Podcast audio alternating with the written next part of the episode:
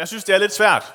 Og jeg har også den udfordring, at, at jeg har selv en mor, men jeg har ikke sådan selv prøvet at være mor, så jeg kan kun sådan forklare det udefra, ikke også? Eller sådan, hvordan det er at være barn til en, der har en mor. Så derfor så har jeg spurgt en, som selv er mor, øh, som er Vibe, og også har en mor, øh, om at, at, at, at forklare, hvad en mor er for noget.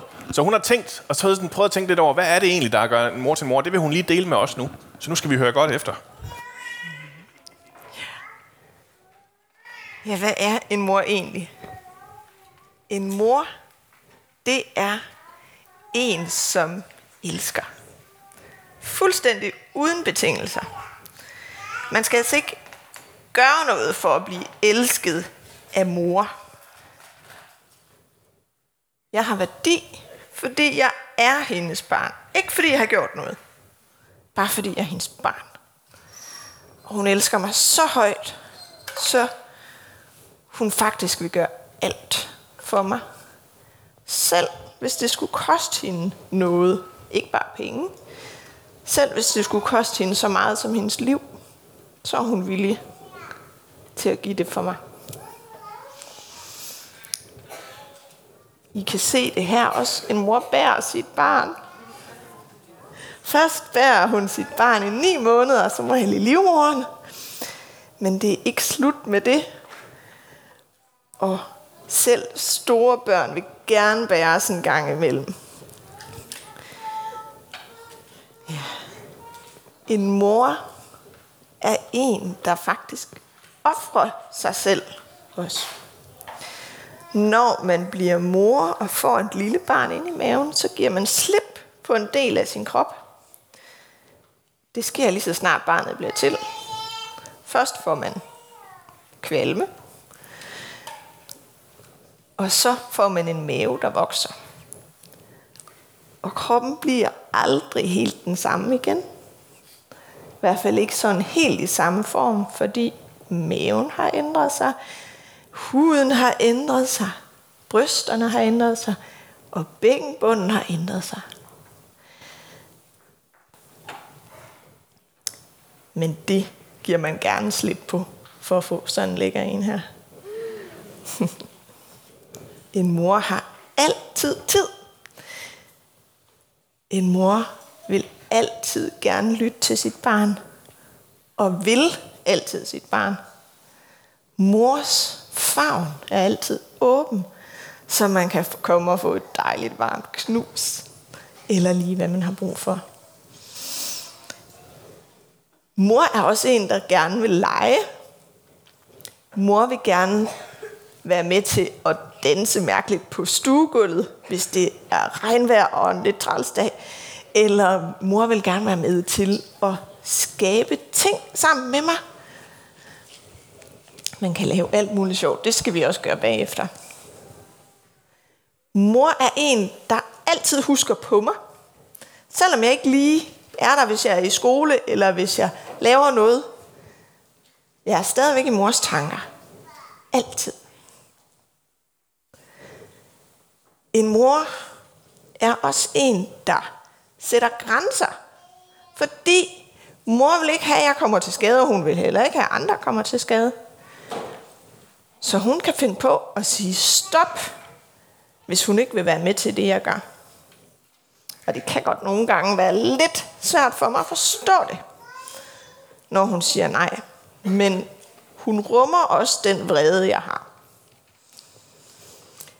Mor er en, der passer på mig.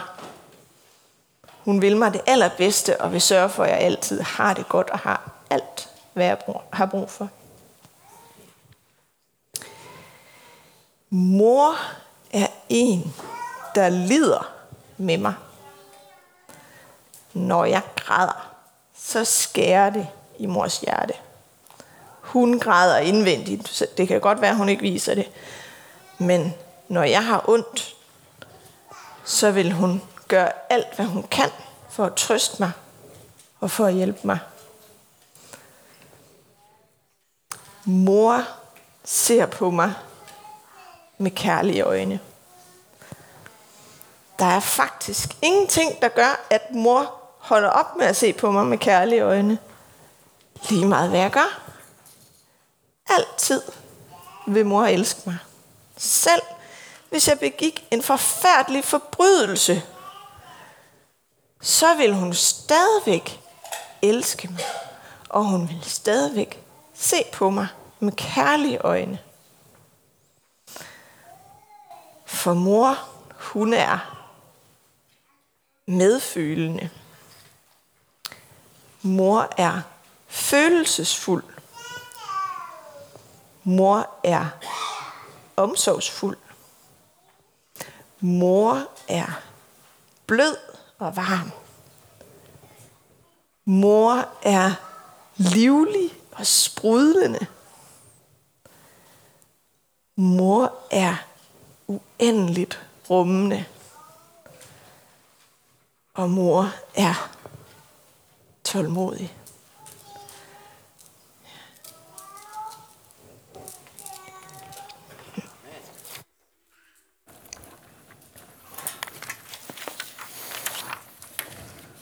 Og nu skal jeg så lige sige lidt om Gud også i det her. Nu har Vibe snakket om møder, og nu skal vi så læse en tekst, om, hvor der egentlig står faderen i Bibelen. Altså sådan, som man siger far, hvis man skal sige det på sådan en gammeldags måde, ikke også? Øh, og skal vi egentlig bruge det til at snakke lidt om Gud som mor? Og øh, ja, jeg beklager lige for den her tekst, fordi det er sådan en, der egentlig er ret svær at forstå, så man må godt sådan stå lidt af og tænke, det var lidt noget mærkeligt noget det der. Men jeg læser nu fra Johannes 16, 23-28. Den dag skal I ikke spørge mig om noget. Sandelig siger jeg, beder I faderen om noget i mit navn, skal han give jer det. Indtil nu har I ikke bedt om noget i mit navn. Beder I skal få, så kan jeres glæde være fuldkommen. Sådan har jeg talt til jer i billeder. Der kommer en tid, da jeg ikke mere skal tale til jer i billeder, men lige ud for kønnen for jer om faderen. Den dag skal I bede i mit navn, og jeg siger ikke til jer, at jeg vil bede til faderen for jer, for faderen selv elsker jer, fordi I elsker mig og tror, at jeg er udgået fra faderen. Jeg er udgået fra faderen, og jeg er kommet til verden, og jeg forlader verden igen, og jeg går til faderen. Det forstod vi godt alle sammen, ikke? Ja. Der er sådan en mærkelig uvan med Bibelen med, at hver gang, at den taler om Gud som far, så ligesom om, at sådan, som han så bliver beskrevet bagefter, så tænker man egentlig, det var da måske lidt mere en mor, end det var en far, det der. Har I lagt mærke til det?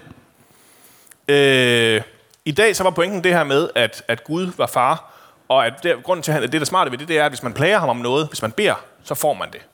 Det kan far slet ikke lade være med. Og den synes jeg, det er måske en af dem, der er lidt på midten, så det kunne jeg egentlig godt lige bruge en afstemning på nu her. Hvor mange synes, at det er nemmest at plage mor om noget at få det, og hvor mange synes, at det er nemmest at plage far om noget at få det. Så hvor mange tænker, at det er nemmest at få lov til noget af mor? Ja, det er lidt spændende det her. Hvor mange synes, det er nemmest at få lov til noget af far? Ah, det ser ud som om far har den, faktisk. Far har den. Øh, og så kan fædrene og mødrene selv finde ud af, om de synes, det er fedt eller øh, godt, eller hvem, hvem, øh, hvem, hvem helst vil vinde den eller ej. Øh, så det her det er egentlig der, hvor man måske kan tænke, ah, det kører også lidt, men så skal vi også lige huske at tænke på, at det her, det sker jo for, for 2.000 år siden, den her bibel. Og der var man jo, der, der er det jo sådan nogle fædre nede i Mellemøsten for 2.000 år siden, man snakker om. Og, og hver gang, at der så bliver beskrevet noget med det her med, med Gud som far, så gør han altså nogle ting, som en, en, en, en far dengang aldrig nogensinde ville gøre. Øh, for eksempel i den fortabte søn, beretningen om den fortabte søn, der står faren der, som er Gud, og er klar til at byde sønnen velkommen. Og da sønnen så kommer, så gør han noget meget, meget umandigt. Han løber offentligt. Det var der aldrig en mand, der ville gøre for 2.000 år siden. Øh, hvis man var en sej mand, så gik man langsommere og langsommere, jo ældre man blev. Fordi det var det, man ligesom kunne. Så kunne man vise, hvor sej og vigtig man var. Man kunne gå langsomt. Øh, og så er der der, hvor jeg synes, det bliver allermest fjollet at tale om, øh, om øh, Gud som, som far. Det er jo, det er jo når, at, at Gud han taler om, at, eller Jesus taler om, at vi skal fødes på ny. Altså det vil jeg godt lige se far Gud klare. Øh, det, det er ligesom om, der skal bruges en mor her, ikke også? Og min personlige favorit, det er måske nok, da Jesus han sammenligner sig selv med en hønemor, der gerne vil samle sine kyllinger under sine vinger. Øh, fordi at så kan man ligesom beskytte dem der. Så det er ligesom om, at hvis vi sådan kigger det her igennem, så er der en, en konklusion, der hedder, at, at, at Gud bliver talt om som far, men han kan ikke ligesom reduceres til kun at være far. Gud er mere end det i Bibelen også. Han er mindst ligesom moderlig, som han er faderlig. Og Vibe, hun satte ord på noget af det før, ikke også?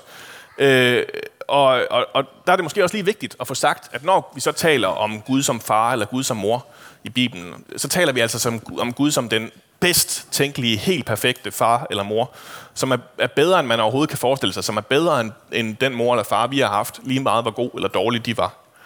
Øh, øh, øh, fordi vi har jo kun haft, haft mødre og fædre, som stadigvæk var ved at lære, hvordan man var det hele tiden. og skulle finde ud af det. Der er også nogle af os, der er vokset op uden en mor, øh, eller en mor, der bare slet ikke kunne finde ud af at være mor overhovedet. Og derfor kan det selvfølgelig godt være lidt svært sådan, nogle gange at forholde sig til det, alle de her tekster om Gud som mor og far. Øh, men altså igen, det er den perfekte, den allerbedste, man kan forestille sig. Ligesom Vibe beskrev det før. En mor, som vil mig det bedste. En mor, der, en Gud, der gerne vil lege. En, der altid har tid. En, der husker mig. En, der lider med mig. En, der elsker mig fuldstændig betingelsesløst, og bare gerne vil, at jeg skal forstå, at jeg er elsket. Som er klar til at ofre alt for mig. Og som faktisk også er den her mor, som sætter grænser for mig, fordi hun gerne vil passe på mig og beskytte mig. Der er sådan lidt sådan en sjov hønen eller ægget debat. Kender I det udtryk? Hønen eller ægget? Hvad kom først? Øh, var der en høne først, men hvordan i alverden kom den så fra? Eller var der et æg først, men hvordan blev det så rodet ud? Øh, og sådan er det jo også sådan lidt med, med Gud og mor og kærlighed og sådan nogle ting. Øh, er Gud ligesom en mor, fordi vi ved, hvad en mor er? Eller er det en mor, der er lidt ligesom Gud, fordi at øh, møder bare er helt vildt seje? Eller hvordan er det lige, det fungerer? Jeg tror, at det var Gud, der kom først. Øh, og der er det med Gud, at den her betingelsesløse kærlighed, som en mor eller en forælder elsker sit barn med, føler for sit barn, øh, som man ikke vil gøre noget som helst for, at mor ikke stadig vil føle for en, den har vi kun, fordi vi har den fra Gud.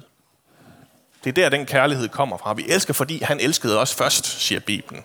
Vi kan kun finde ud af det her med kærlighed, fordi at det er noget, Gud har givet os. Fordi det kommer et andet sted fra, end bare fra os selv.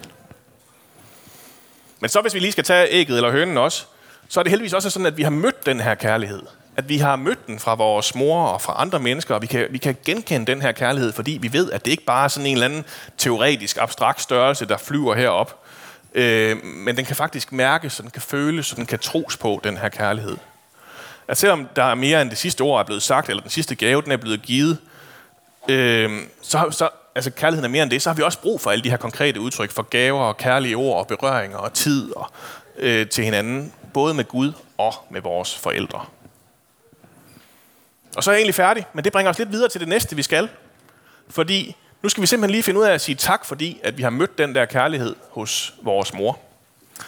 Øh, det skal vi gøre lige om lidt, men først så beder jeg lige en bøn. Gud, tak for din kærlighed. Tak fordi du er som en far for os og som en mor. Den allerbedste, vi overhovedet kan forestille os. Og tak fordi du har givet os møder, Tak for deres betingelsesløse kærlighed. Tak fordi de altid vil os det bedste. At de er klar til at ofre sig selv for os. Fordi de gerne vil lege, har tid, husker os, lider med os, og endda også sætter grænser for os. Tak for møder, Gud. Tak fordi, at du er vores far, og du er vores mor.